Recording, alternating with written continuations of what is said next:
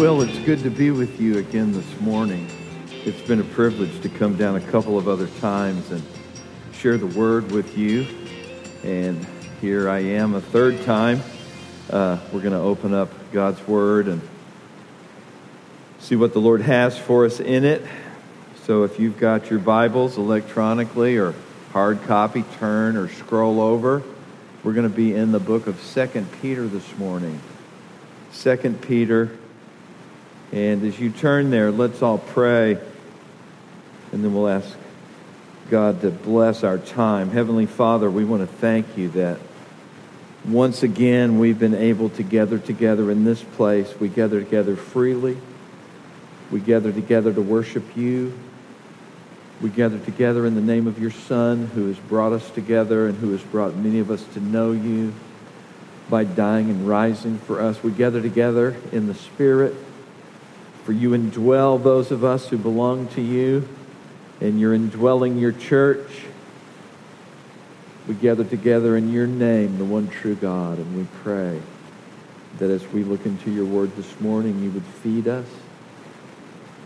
I know there are many here that have a relationship with you, Father, through faith in your Son, Jesus Christ. I pray that you would use your word to build them up in their faith and give them the ability and the courage and the strength to continue to stand firm in faith as they live out their life before you in the midst of this little community here in Hollister.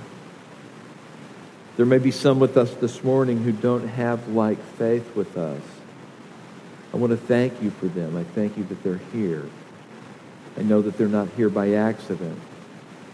I know that you orchestrated events so that they would be here today, at this place, at this time. And I know that you've got things that you want them to hear from your word.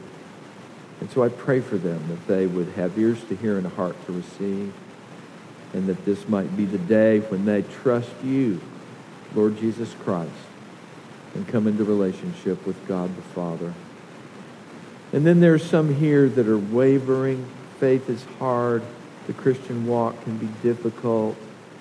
There are many voices that call for our attention.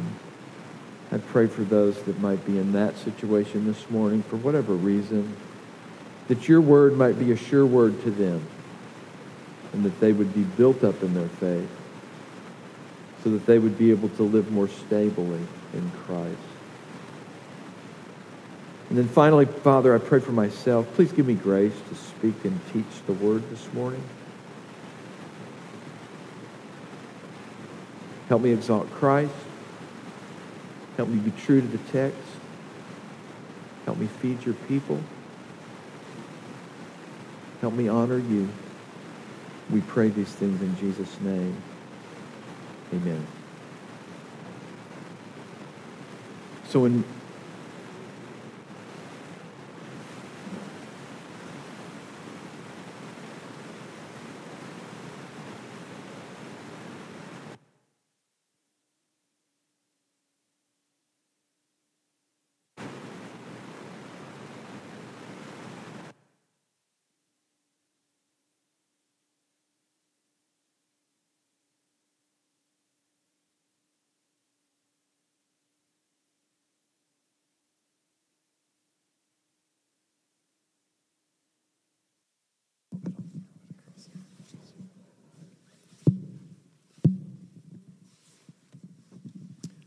So, by the grace of God, we can do all things, right? So, in March 2020, our oldest son flew from the East Coast, where he was stationed in the military, into Los Angeles International Airport, LAX. And my second son, myself, and a dear friend of ours in the, in the, in the faith picked him up at the airport and the reason that he flew out here was to join us because the four of us planned on attending the Shepherds Conference, which is held year to year down at Grace Community Church in Southern California. And we were able to attend the Shepherds Conference that year. It was a real time of refreshing spiritually, a time of building up. It was also a wonderful time of fellowship with my two sons and our friend, and then other people that we know. And after it was over, then we headed back up to the Morgan Hill area. Um, we drove up on March 7th, and then I preached from our pulpit on March 8th. And then two days later, on March 10th, our county health officer locked our county down because of the COVID 19, whatever you want to call it.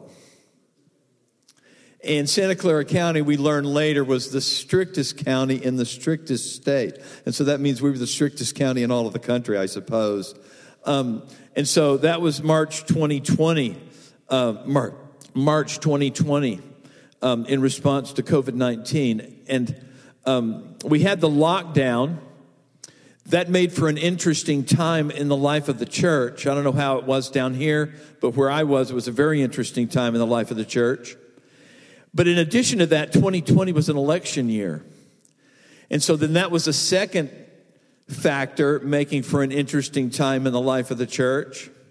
And then in May of 2020, there was a man that was killed in Minneapolis, and Black Lives Matter rose to prominence.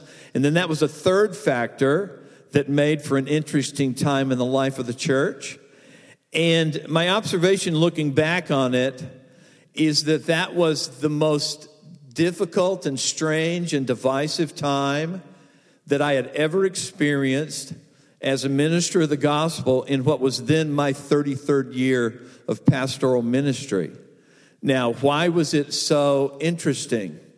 It was so interesting because as different things began to unfold in our culture, in our county, in our city, people began to side out behind various causes. And so eventually we had maskers versus anti maskers. And we had pro vaccine people and anti vaxxers. And then we had the silent ones that really didn't want to say anything. They were trying to make up their minds. We had people squaring off behind their select presidential candidate whether they were Republicans or Democrats, or choosing to vote nonpartisan. We had people that had all sorts of opinions regarding how we should respond to the death of George Floyd, to Black Lives Matter, to critical race theory.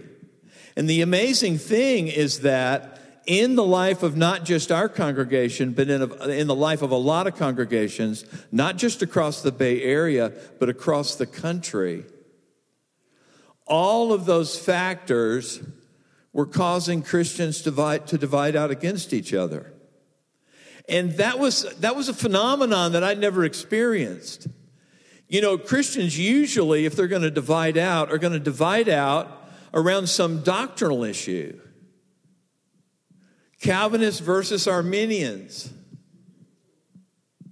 pre tribulation rapture versus post tribulation rapture versus mid tribulation rapture versus no rapture, whatever. That's what usually Christians divide out about. But the interesting thing is that when it came to doctrinal discussions and things of that sort, um, people weren't breaking fellowship. It seems that as followers of Jesus Christ, we would be able to have differing opinions about certain teachings of Scripture that were non essentials. By non essentials, I mean not foundational to the faith, without breaking fellowship with one another. But what we experienced as pastor elders was that was not the case in the churches revolving around these other areas. So you had maskers judging anti maskers and vice versa but choosing not to fellowship with them anymore. We had people changing churches because our congregation chose not to take a particular political stand.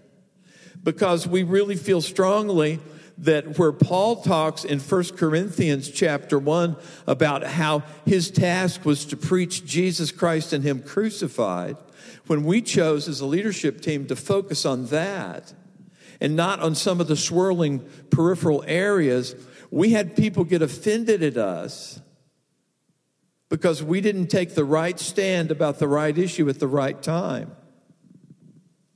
And so it was a very, very difficult time, to say the least. And the Lord got us through it.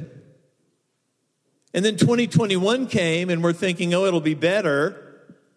And then there was the storming of the Capitol building. And it just seemed like COVID and the crises from 2020 were the gifts that just kept on giving and giving and giving. And I don't know what you experienced here. Now, I understand San Benito County was a markedly different county in their response to things uh, than Santa Clara County was. But talking to pastor friends of mine across the Bay Area and others in other parts of the state of the country, uh, the scenarios that I just described held true to a greater or lesser extent. And so that was a description of what I would call societal upheaval things were departing from what we had always considered normative. And whenever that takes place, other people begin to ask certain questions. And so I had people ask me, is this the, the, the beginning of the end of the world? Or do you think Jesus Christ is going to come back at any moment? Are we in the last days? Is this the precursor to the Great Tribulation? People were asking those questions. And that's not surprising.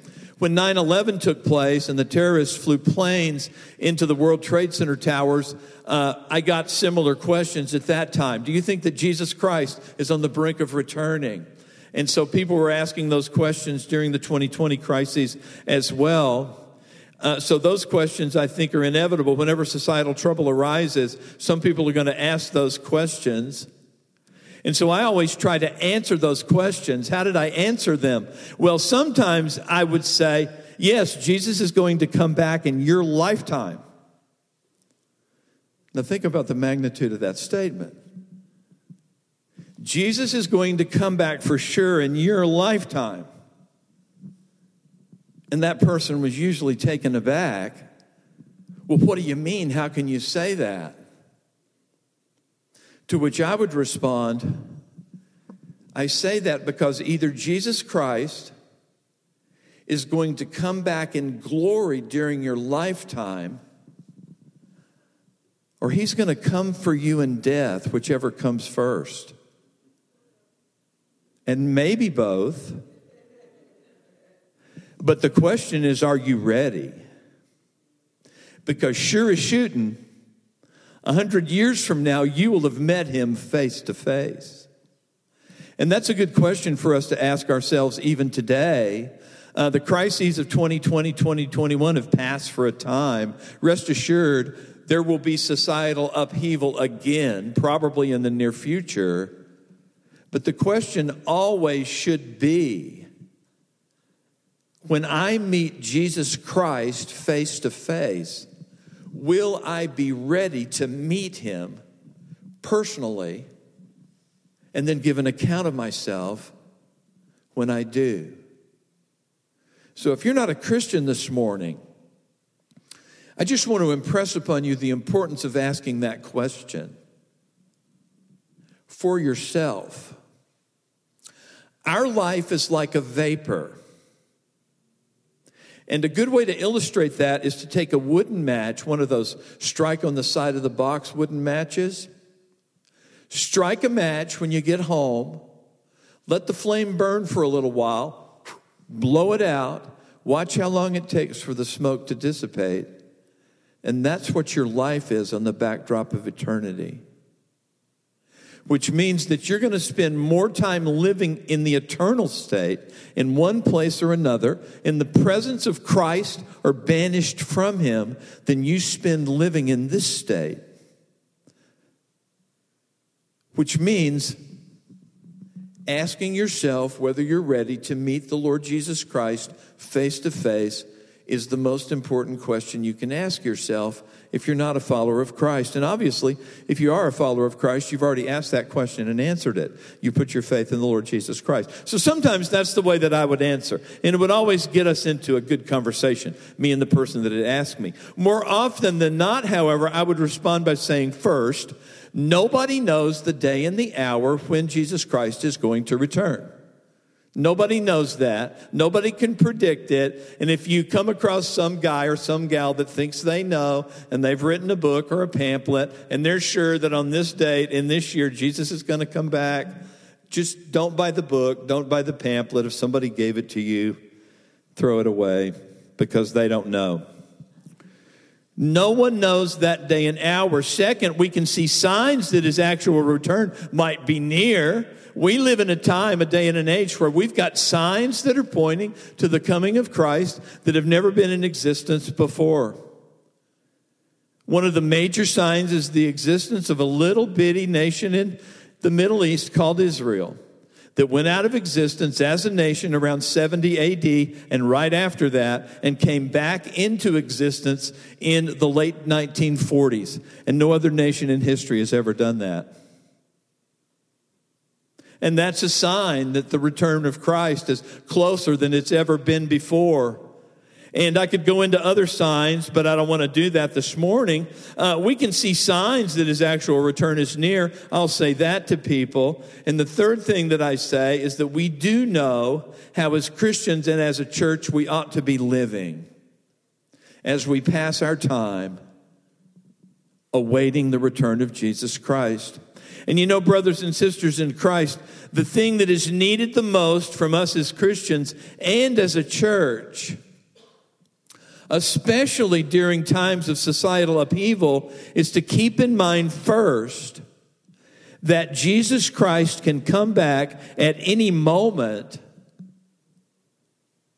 His return is imminent. We do not know when it's going to be. And second, to prioritize how we ought to live as Christians, how we ought to live as followers of Christ in light of his soon return, in light of these last days, in light of Christ's eventual return in glory.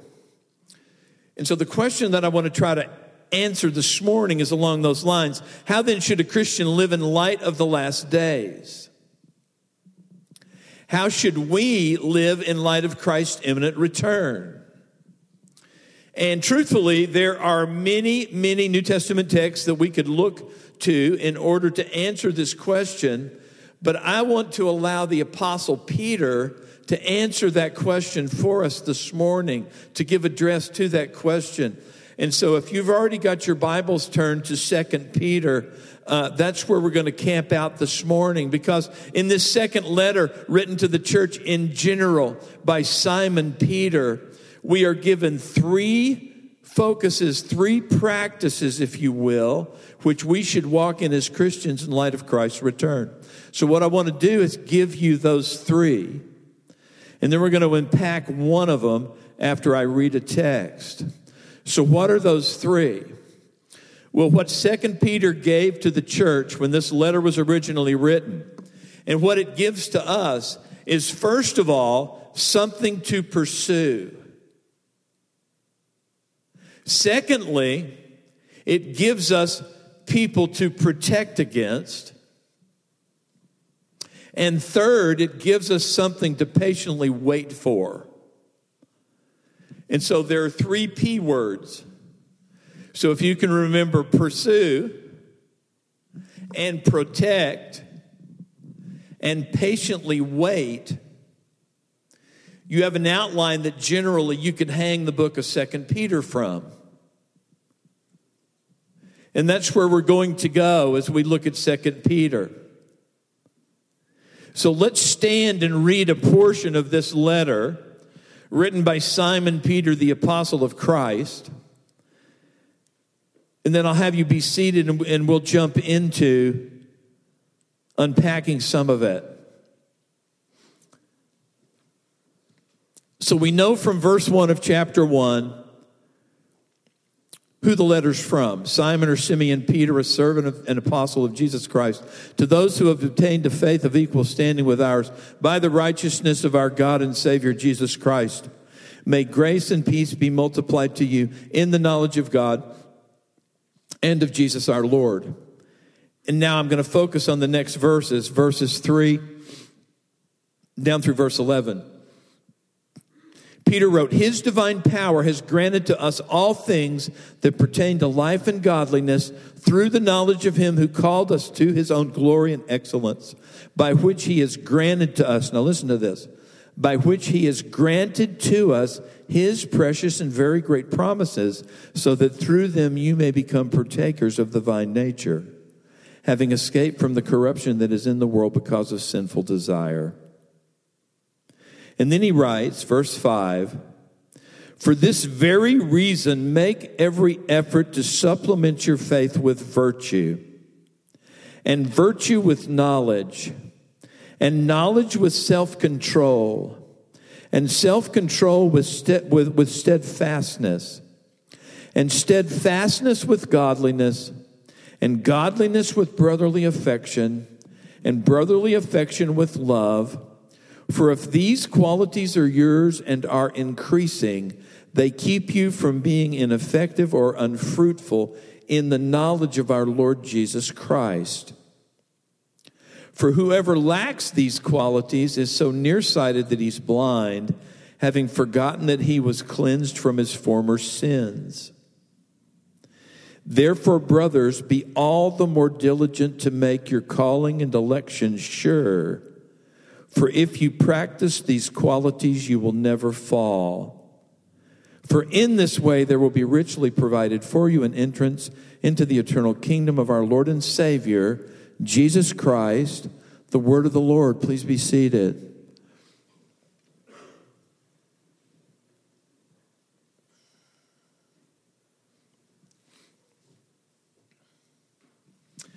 Now, in these particular verses, we've got that first point that I was mentioning. Um, we are told that there is something for us as Christians to be pursuing as we live our lives in light of the imminent return of Jesus Christ. And what is that that we should be pursuing? I could say it like this Peter calls the Christians of the first century, and he calls us through his letter to be pursuing growth in Christ. That's what verses 3 through 11 are about. So if you're in Christ this morning, if you've come to have faith in Christ sometime in your past, whether it was recently or in the distant past, in light of the imminent return of Jesus Christ, and the apostles believed Christ could return at any moment, in light of the imminent return of Jesus Christ, you and I are called to pursue growth in Christ. And I want you to notice what is here. I could unpack this text by saying this verses 3 and 4 is the foundation. And those verses tell us who we are in Jesus Christ. All of us have an identity as individual people. And we've gotten that identity from our family, or if we came from a broken family, from that broken family. We have an identity that we have from the world in which we live. But, but if we are Christians, if we are followers of Jesus Christ, that identity is no longer the priority in our lives. We have received a new identity in Jesus Christ. And that's what Peter's talking about in verse 3 and in verse 4. Listen to it again. It says, His divine power has granted to us all things that pertain to life and godliness through the knowledge of him who called us to his own glory and excellence, by which he has granted to us his precious and very great promises. Listen to this now. So that through them you may become partakers of the divine, of the divine nature, having escaped from the corruption that is in the world because of sinful desire before I was a Christian, I was a victim and identified by the corruption that was in the world because of sinful desire. after being saved, after being regenerated by God's Spirit. I was set free from that. You were too if you're a Christian this morning. So that that's no longer your identity. And what Peter says to these believers of the first century, he says to us. And verse 3 and 4 gives us what our identity is now. And we have been given precious and very great promises so that through them we can become partakers of the divine nature. Why? Because we escaped the corruption that kept us from that in the past. And the way that that takes place is through our union with Jesus Christ. And so verses 3 and 4 give the foundation for what follows. Now, verses 5 through 7 tell us what to pursue because our lives are founded on this new foundation, because we've come to have a new identity in the Lord Jesus Christ. And then verses 8 through 11 tell us why this is so important. So let's unpack this. Because of who we are in Christ, we are to make every effort to supplement our faith. Notice what it says in verse 5 For this very reason, in other words, because verse 3 and 4 is true of us, for that very reason, we are to make every effort to supplement our faith. And then Peter gives us a list of things that we are to supplement our faith with. And if I want to summarize these character qualities, I can say that we are to supplement our faith by growing in Christian character. Or if I want to use the last verse in 2 Peter, 2 Peter 3:18, Peter closes his letter by saying, "But grow in grace and in the knowledge of the Lord Jesus Christ." And so, we are to supplement our faith by growing in grace and in the knowledge of our Lord Jesus Christ. And Peter lays down seven qualities. Seven qualities which, as Christians, we should be pursuing and with which we should be supplementing our faith with. Now, if you're familiar with the plan of salvation, some of you at least should be having a question in your mind about right now regarding what in the world Peter's talking about. And your thought, your question might run something like this Wait a second. I heard that I can be saved through faith in Jesus Christ alone. Works have nothing to do with it. And so, why is Peter saying what he's saying? Why is he saying supplement your faith? Isn't faith enough? The biblical answer for that, and if you're asking that question, it's a good question to ask. The biblical answer to that question is this when it comes to being saved from sins and death and the grave and being made right with God, our salvation comes by God's grace through faith in Christ alone, apart from works. And we call that theologically being justified by faith. That's absolutely true. And so, if you're a Christian this morning, when you came to faith in Jesus Christ, your sins, not in part, but the whole, were considered nailed to the cross, and you don't bear them anymore because God counted you righteous because you put faith in His spotless Son and because of Christ's merits, which are awarded to your account as a result of you believing on Christ, you were made absolutely, totally, perfectly, completely right with God through Christ. And that's how anybody gets saved. Again, that's called justification.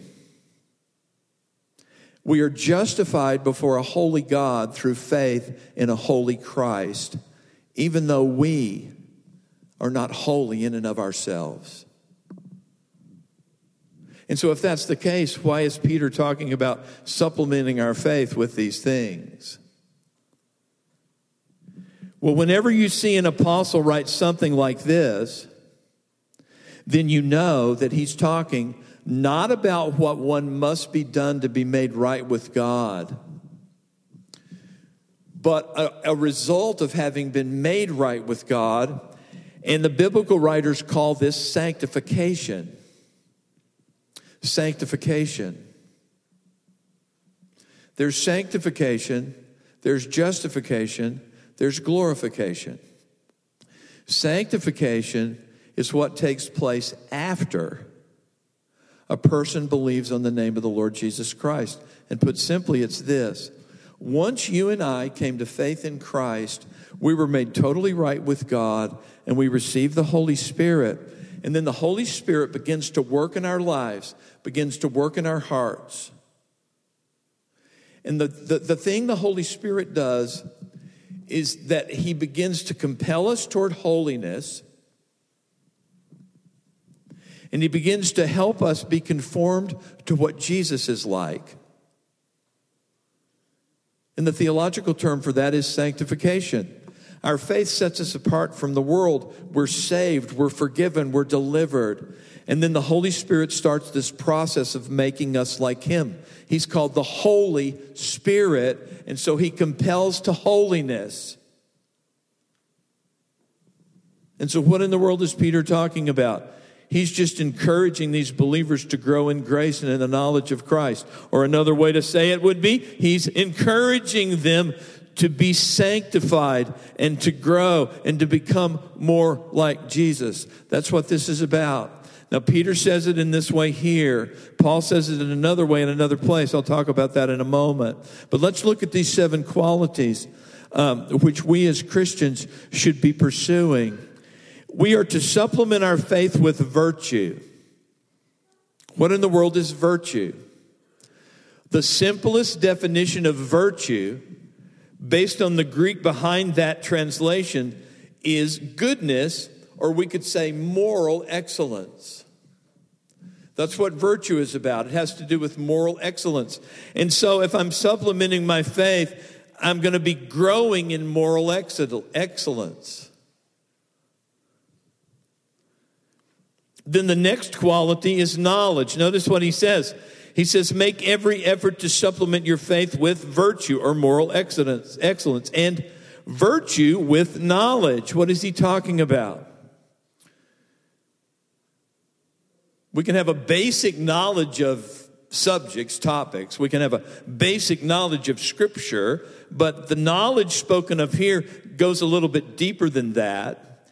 It speaks of correct insight into all circumstances.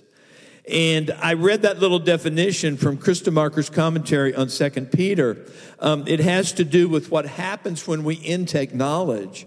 As we intake the knowledge of God through the scriptures, it begins to form our thought processes and our desires so that we begin to gain correct insight into all circumstances. Supplement your faith with virtue, and virtue with knowledge, and knowledge with self control. We know what self control is about.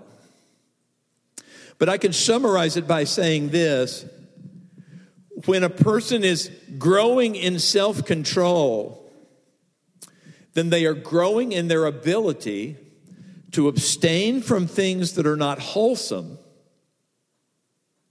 that are not life giving that are not right before God.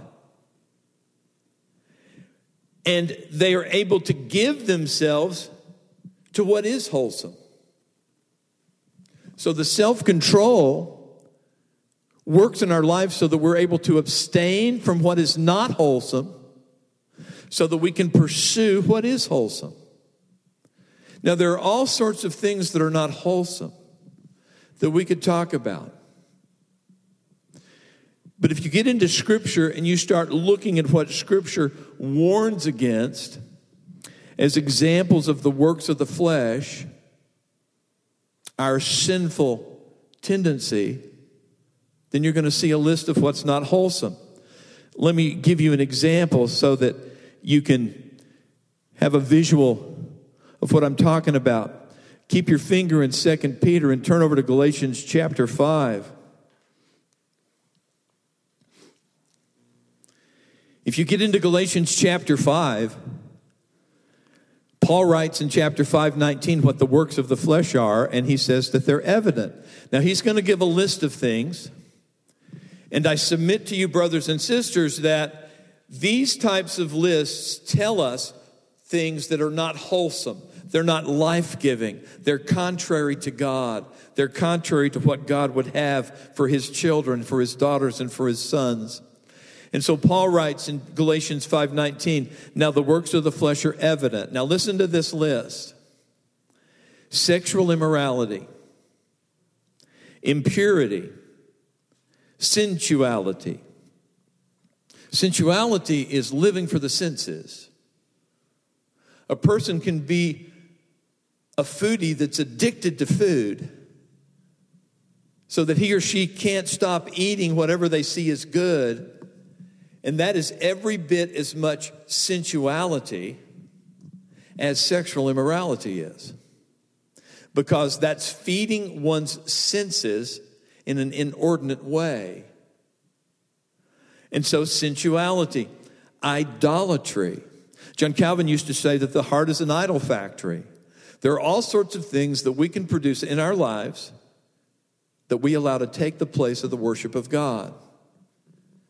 Now, I don't mean take the place of coming to church on Sunday and singing songs and listening to the Bible and talking to each other. You see, that may or may not be a time of worship of God. Because if I have something in my life that takes precedent over the Lord and His will for me, that something is what is more important to me than the God that I'm called to love with my heart, soul, mind, and strength. Do you understand what I'm saying? And that's what an idol is. It's anything that takes precedent as first place in one's life. It can be a husband, it can be a wife, it can be a boyfriend, it can be a girlfriend, it can be children, it can be parents, it can be a car, it can be a career, it can be anything that has number one place over God. Sorcery, enmity, strife, jealousy Oh, me. These were so active in some evangelical churches back in 2020 and 21 enmity, strife, jealousy, fits of anger, rivalries, dissensions, divisions, envy, drunkenness, orgies, and things like these. Um, those would be examples of things that are not wholesome. And so, self control, which by the way is a fruit of the Spirit, gives one the ability to abstain from what isn't wholesome so that they can pursue what is. And then we are to add to self control steadfastness. Uh, some versions say patience. Steadfastness, patience, perseverance is the ability to keep going under a load, under a trial, keeping faith in Christ, keeping Christ as the focus. That's what perseverance is about. Perseverance is what a marathon runner must have in order to break the tape. Perseverance is what we must have in order to travel to the celestial city and make it to the celestial city. It's a fruit of true faith. So, steadfastness. And then we're to add to steadfastness godliness. What is godliness about?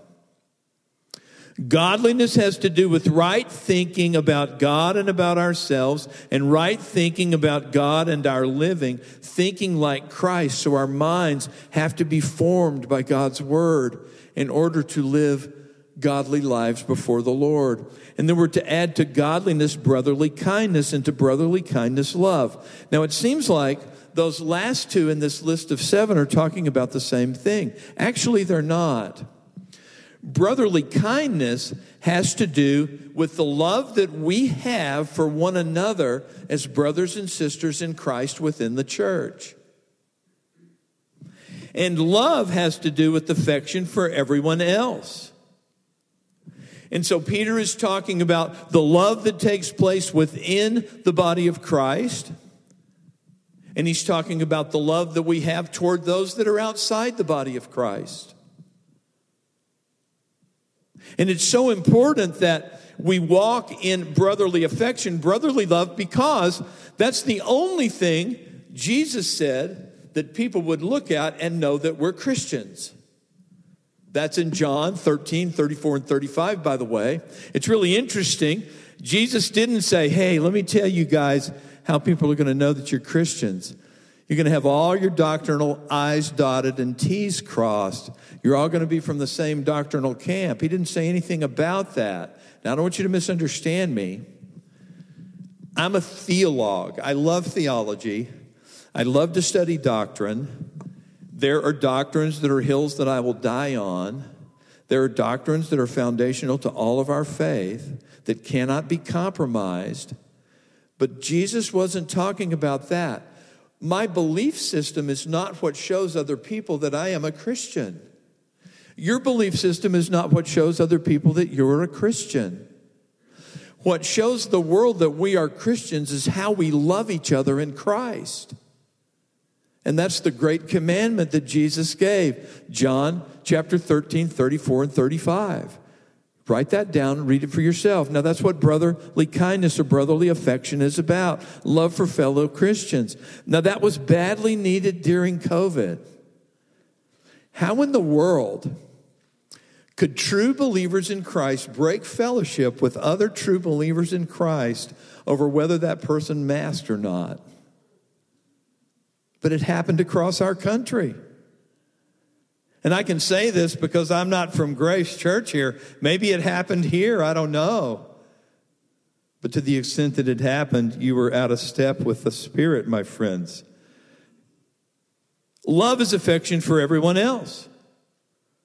Love is affection for everyone else. And some people would say, now listen, who are we supposed to love that aren't Christians? Everybody. Christ does. When Jesus said to his disciples, It has been said to you that you should love your friends and hate your enemies. This is in the Sermon on the Mount. And then he turned around and said, But I say to you, love your enemies. Brother, sister. That basically says that everybody that comes into our life should be a recipient of the love that we've received from Christ. Because I'm called to love my enemies, I'm called to love everybody else. Does that make sense? It's very important. Now, I want you to get the picture that Peter paints here. Our faith is that which trusts in Jesus Christ as our King, our Lord, and Savior. Our faith is what saves us. Or I should say, the object of our faith is what saves us. When we learn that while we were still sinners, Christ had already died for us. And we realize on a personal level that when Jesus Christ suffered on the cross, he was doing so to make a payment for our personal sins.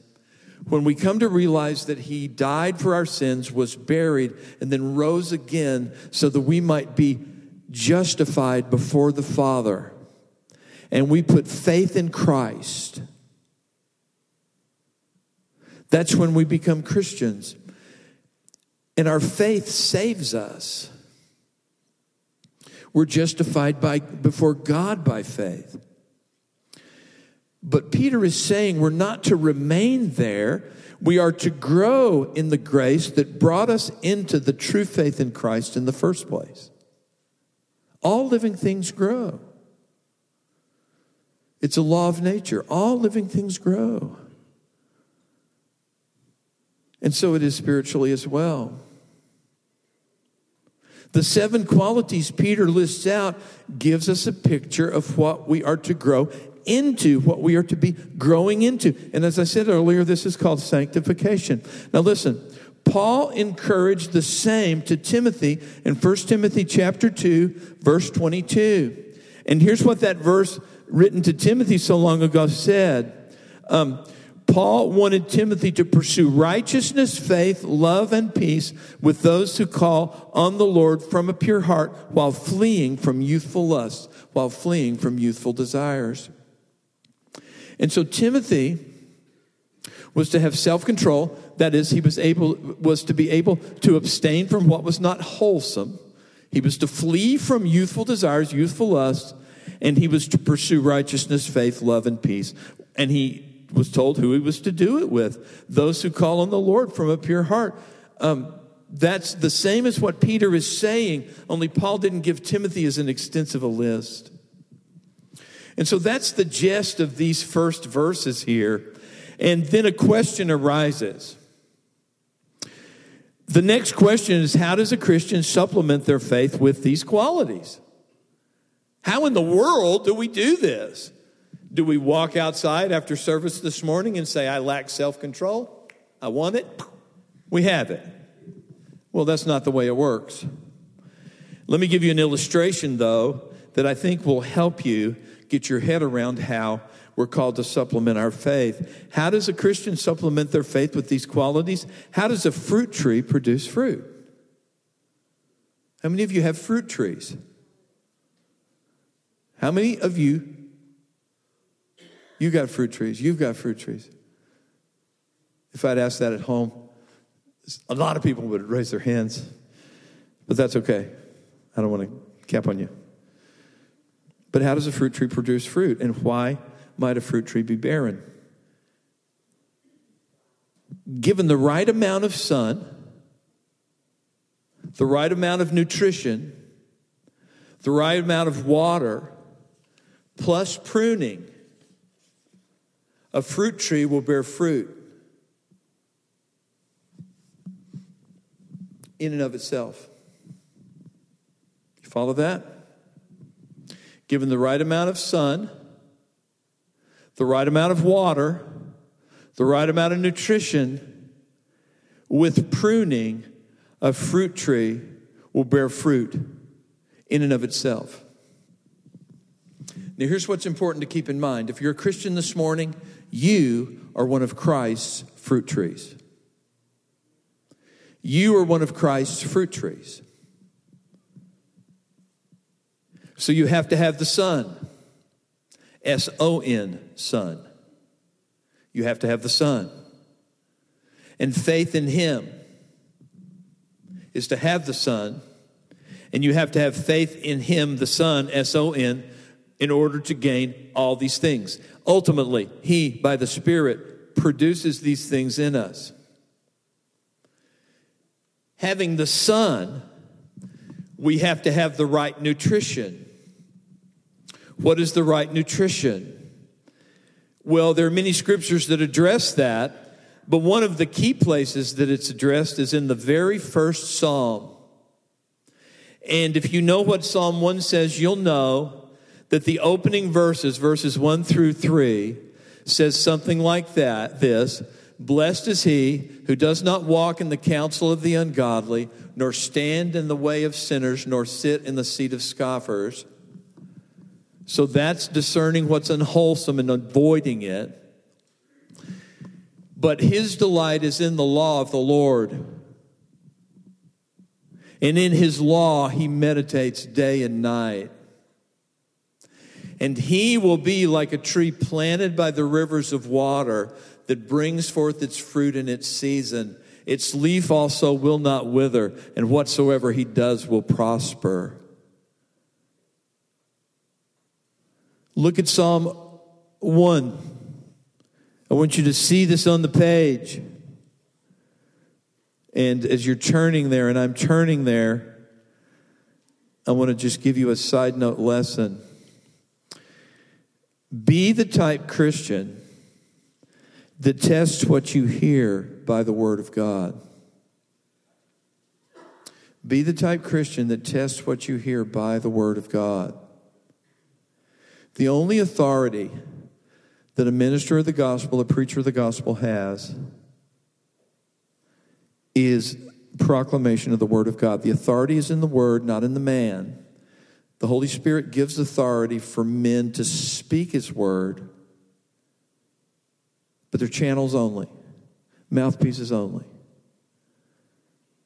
So you should test what you hear by the word of God. Now listen to Psalm 1. I'm going to read it.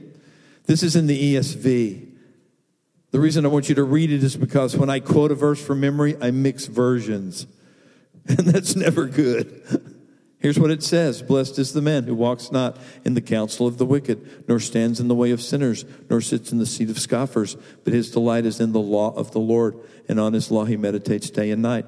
He's like a tree planted by streams of water that yields its fruit in its season, and its leaf does not wither. In all that he does, he prospers. That's where you get the right nutrition.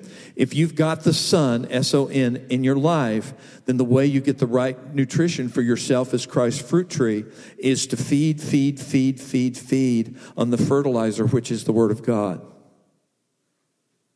And over time, the Word of God shapes and molds the heart and mind and empowers us to begin to think Christ's thoughts after Him. And, brothers and sisters, some people say over the years, they've said to me, Well, I'm not a reader. In the 21st century, you have no excuse not to be in the Word. I'll tell you why. You can listen to Scripture, you can get a Bible on Audible and listen to it, you can play the Bible in your whatever your electronic media is. There's no reason for a believer not to be in taking the Word and taking the Word and taking the Word. And that's the nutrition when applied by the Spirit that builds us up. Without it, you will not grow. Third, water. What is the water about? Uh, prayer for Christ to create in us the qualities which we are to supplement our faith with. And prayer for Christ to create in us a clean heart and prayer for Christ to reveal to us if there is any wicked way within us so that we can confess it and forsake it and turn it over to Him. And so that He will empower us to walk in the Spirit. And so you've got to have the Son, S O N. You've got to have nutrition, the Word. You've got to have water, which is prayer in the Spirit to Christ. And then finally, as a fruit tree needs pruning, so we need pruning. Now, how does the Lord prune us? That's what tests and trials about. Let me tell you something. The situation that arose in 2020 and 2021 was the most intense time of pruning of Christ's church and individual believers that I've ever witnessed back then in my 33 years as a pastor. That's what was happening. And those tests and trials were revealing all kinds of stuff in people's hearts and all kinds of things in churches.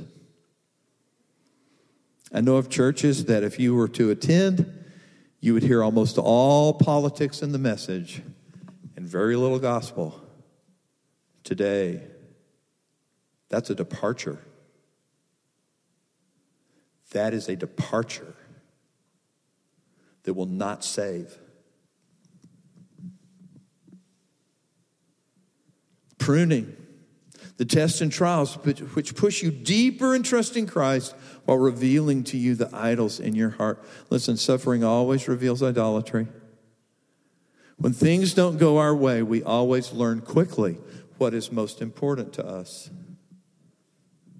And if it's Christ, that comes about. If it's not Christ, that's proven too. And if we're Christians, Christ does that to us so that we can see He's not number one in our lives, so that we can turn from what is and get back on the path, walking with Him. And it is as we as Christians have enough of the Son, S O N, and nutrition from the Word, and watering in prayer, and pruning through trials, that virtue and knowledge and self control and steadfastness and godliness and brotherly affection and love will be increasing in our lives day after day, week after week, month after month until Christ comes back or we go home to be with Him, whichever comes first. So, for those who were already growing in grace in this way, 2020, 21 were mere hiccups, just a little bitty bumps in the road. And he or she just kept going, traveling to the celestial city with their eyes fixed on Jesus, the author and perfecter of their faith. Because they are able to have right insight into what was happening, they were able to discern what was wholesome um, versus what was not. They were able to love fellow Christians and others. They were able to persevere in the trial and view the tough times through the grid of Christ's will. For those who are weak in these things, trial and trouble arose. Some fell away completely. Others broke fellowship, others gave into fear. They fell not out of salvation, by the way, because the true Christian can't do that. But they fell out of fellowship with others and sometimes out of fellowship with Christ as they got caught up in secondary matters. And some are still in that space. Now, verse 8 and 9 show why this is important. I'm going to read it and then I'm going to be done. Verse 8 For if these qualities are yours and are increasing, they keep you from being ineffective or unfruitful in the knowledge of our Lord Jesus Christ. For whoever lacks these qualities is so nearsighted that he is blind, having forgotten that he is cleansed, was cleansed from his former sins. Therefore, brothers, be all the more diligent to make your calling and election sure. For if you practice these qualities, you will never fall. As we practice these qualities, the assurance that we have of our standing with Christ gets stronger and stronger and stronger and stronger and stronger. And we won't be tossed to and fro by the winds. And so, the first principle for Christians to apply as we live in light of the last days and in light of Christ's return is to make every effort to grow in God's grace, to make every effort to increase in Christian character by supplementing our faith with these things that Peter wrote about. And as we do, we'll stand firm in faith. And as we do, we'll be fruitful in the knowledge of the Lord Jesus Christ. Now, if those that was the first P, what about the second and the third? How much time do you have? Kidding. Listen, as we pursue growth in the Lord Jesus Christ, growth in grace, Peter also tells us that we must protect against false prophets. That's chapter 2. As we patiently wait for the return of Christ. That's the last half of chapter 3. And may the Lord give grace that all of us are found walking in those three P's. Join with me, let's pray. Heavenly Father, we thank you that we could be together this morning once again and look at this simple text and just kind of unpack it. And I want to pray for each of us that are in the auditorium that know you, the one true God through Jesus Christ who you sent, that you would enable us to be supplementing our faith with all these qualities. And Father, we know that we're weak, and we know that as much as we might supplement it, will be imperfect at best. But we also know that as we walk in the Spirit, your Spirit empowers us to grow in grace. And growth in grace looks like what Peter lays out. Help us do that. I pray for this congregation that each individual Christian here would be able to be walking in these ways. And I pray also that you would grow the church more and more into these qualities for your glory's sake until you come back